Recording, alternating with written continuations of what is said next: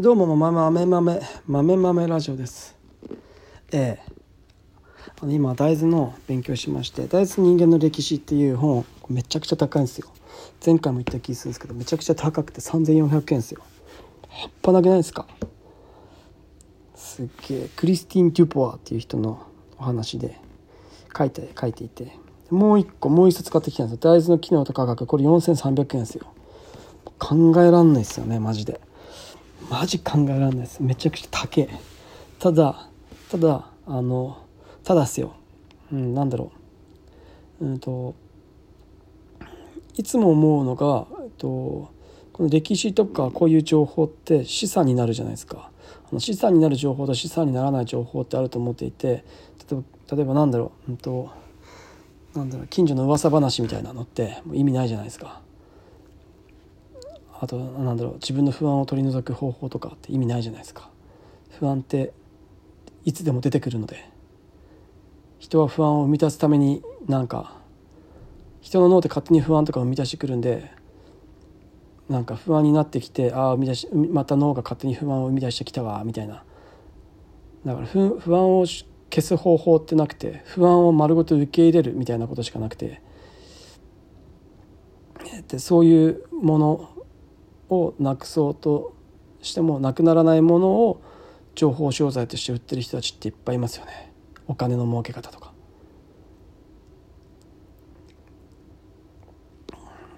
お金の儲け方とかって言ったらもう話ならないですよね。あまりにも手段。お金を儲けるって言ってもさもうあまりにも手段がいっぱいありすぎて決めかねないですよね。どうやって金儲けるのって。いありとあらゆる方法でお金って儲けられるじゃないですか。世の中お金で動いているので。で僕そこだと思ったんですよ。なんか一つに決めりゃいいんじゃないかなって思ったんですよ。この方法でやっていくぞっていうふうにして。そうしたら多分うまくいくんじゃないかなと思ってうんとなんだろう。だから、うんと、みんないろんなジャンルに手を広げすぎていて、えーと、としっかりとしたこう相場感とか情報とかなんかその業界の中身とかが全然詳しくなる前にやめてしまうっていうんですか僕が今農業を10年やってきて農業のことがだんだん分かってきておなんかいい感じでこの相場とかいろんな雰囲気が分かってきたぞってなってきた時に例えば、えっと、別の業界にいや農業やめたってなったらまたゼロからスタートじゃないですか。でよりも大豆のことに関して詳しくなって大豆の世界で生きていって大豆ってこういう問題があるのかっていうことが分かってこういう問題があるんだったらこういうなんだ農業ってこういう問題があるんだったらそれを解決すればいいのかってその問題解決の方にシフトすればいいってことが分かった時にそっか問題を解決するからそこになんかこうなんだろう一つ突破突破していく何かが突破していくんであって何が問題なのかを知るっていうのがめちゃくちゃ大事なんですよね。あのやり方を覚えるよりも問題は何かっていうことをまず知るっていう。大豆は何でみんな栽培できていないのか秋田の人は。みんな。なんで？なんで？問題はどこにあるんだっていうその問題を探る方が大事だっていう。なんかルールを守ることが大事なんではなくて農協にちゃんと決められた量を何時に出荷する6時なんだ4時に出荷倉庫に出荷する時間4時なんで4時の時間を守るから生きていけるわけではなくて大事なんですけど僕守らなくて怒られるんだけど大事なんだけど農業は何でこんなに儲からないのか大豆は何でうまく栽培できていないのか秋田県はみたいなことを、えーと、探ることの方が大事だっていう、えー、そのなんだろうそこなんですよね。何が問題なのかを知ることができれば、えー、それをそこに向かって全力でもう突き進んでいくのみなんですよね。何が問題なんだろうっていうことに関してもすごくこうその問題が分かったらその問題を一気に解決していくっていう、でご利用しで解決していくっていう。ででご利用しで解決していったらそのそれをだんだん今度本当なんだろう簡素化した方法に分解していって誰でもみんなでも分かりやすいように分解していってえー、みんなに伝わりやすく伝わるように一生懸命考えていくで広めていくっていうことが多分こう方法になっていくと思うんですよね。それを自分の中だけでこう囲ってそのうまくいったやり方を囲ってしまうと、えー、そもそも大豆が広まっていかないし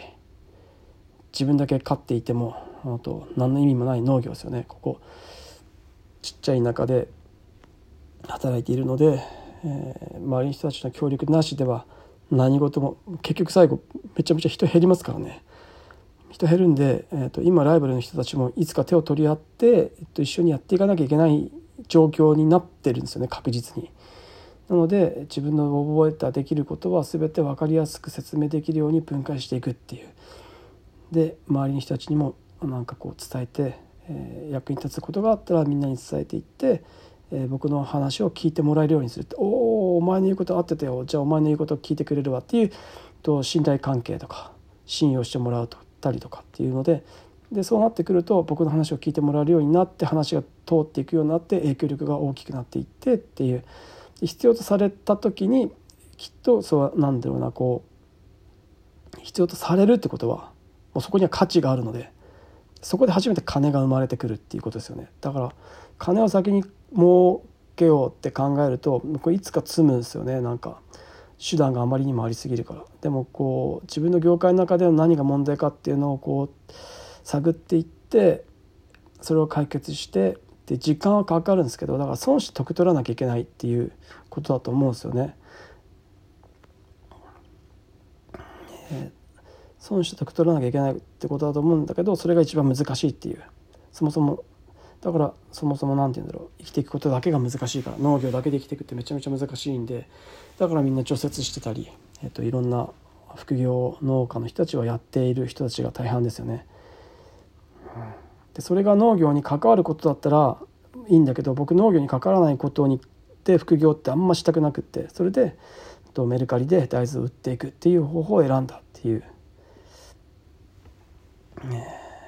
ことです。ただただお金はめちゃくちゃ必要なのでお金なかったら何もできないのでえーと、その大豆の世間の人の相場感とかも知り知りたいっていうのもあったしそれが自分がお金が稼ぎながらそういうことを情報も得られるっていうのはすげえでけえことなんでえっ、ー、となんだろう。だから僕ちょっとメルカリをバカにしてたところがあってそこがそもそもの間違いだったんですよね。なんかネットで野菜買うやついんのかよって思ってたらもうめちゃめちゃ売り買いされてたっていう。だからなんかどっかで下に見てるところがあったっていうのがそもそもの間違いなんですよね。多分人って必ずこうなんかどっかでこう上下つけてるんですよね。知らないうちに自分の気づかないうちにあれはこう上これは下とかとかいろいろこう決めてしまっていてでそこに自分が気づけるかどうかだと思っていてそこに気づけたら、えっと、は勇気を振り絞ってやってみるっていう。で間違ったらまた振り出しに戻ってまたやってみるっていう。でこううんと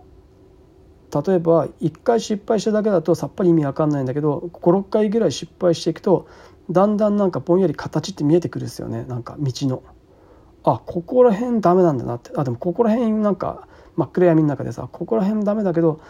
ここら辺なんか歩けそうだぞっていうのが雰囲気で分かってきて、えーと行動範囲が暗闇真っ暗の中なんだけど行動範囲が広がっていって道が見えてくるみたいなところがあると思っているので、えっと、どんだけ失敗してあの落とし穴に落とし穴に落ちまくって、えー、踏めるところはどこかを探していくことだと思ってます。どこが踏めるのかっていう真っ暗闇の中で踏めるところはどこか落とし穴はどこかっていうことを確認していく作業だと思うんでどんどん落とし穴に落ちていくっていうのが大事だと思います。落とし穴に落ちて、えーと、なんだろう再起不能になるような落とし穴かどうかは分かるじゃないですか。大体自分のプライドとか勇気とかがあの邪魔するだけなのであと勝手のじ勝手な自分のそのなんだろうブランドとプライドを勘違いしてる人たちが多分僕結構いると思っていて。お前がそれを自分のブランドだったと思ってるのはただただ単にお前のプライドだよみたいなその意味わかんないただ意固地なだけのプライドを自分のブランドだと思うなよっていうふうにあの僕自分自身には言いなんかこう言い聞かせてますけどいろんな人にもそういうふうに思ったりするところはあったりします。でなのでそういうのを見ながら結局人ってね他人によく見られたいんですよどういう時も。そこがいらんこうなんだろ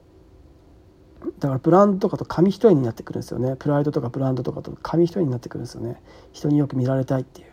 人よりいい人生を歩んでると思思思わせたい。お金をちょっとでも持ってると思わせたいって。そこがそもそも間違いなので、えーと、ありのままの自分をまず自分で受け入れるみたいなのはもうなんだろう。客観的に受け入れるっていうのはめっちゃ大事なんじゃないかなと思っております。そこじゃなそこまず踏まないとなんかうまくいかない気するんですよね。うん。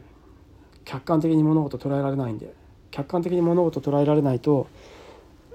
多分物事ってちゃんと見れてないってことなので問題解決に至らない。問題がどこかっていうのは見つけられないことになると思うんで。だからうんとこよく生きたいみたいなことを思った時点で多分どっかでしくじるんだろうなと思ってるんで、えーと、なんか地べて這いずり回ってあいつダセえなと思われて生きていきたいなと思っております。なんか多分なんかいい感じに思われなんかかっこいい感じで思われてたら多分多分ダメなんですよね。農業あの人の農業かっこいいと思われたら多分ダメなんですよ。終わるんですよ。あいつなんかいつもなんか登録せえことやってるなとかまたそんなことにやってんだみたいな感じにふうに思われていないといけないんじゃないかなと思ってます。かっこよく思われた時点でかっこよく思われようと思ってると思うんですよね。だからそういうのをこうちょっとちょっとでも排除していけたらいいなと思っております。以上「まめまめラジオ」でした。じゃあねまたバイバイ。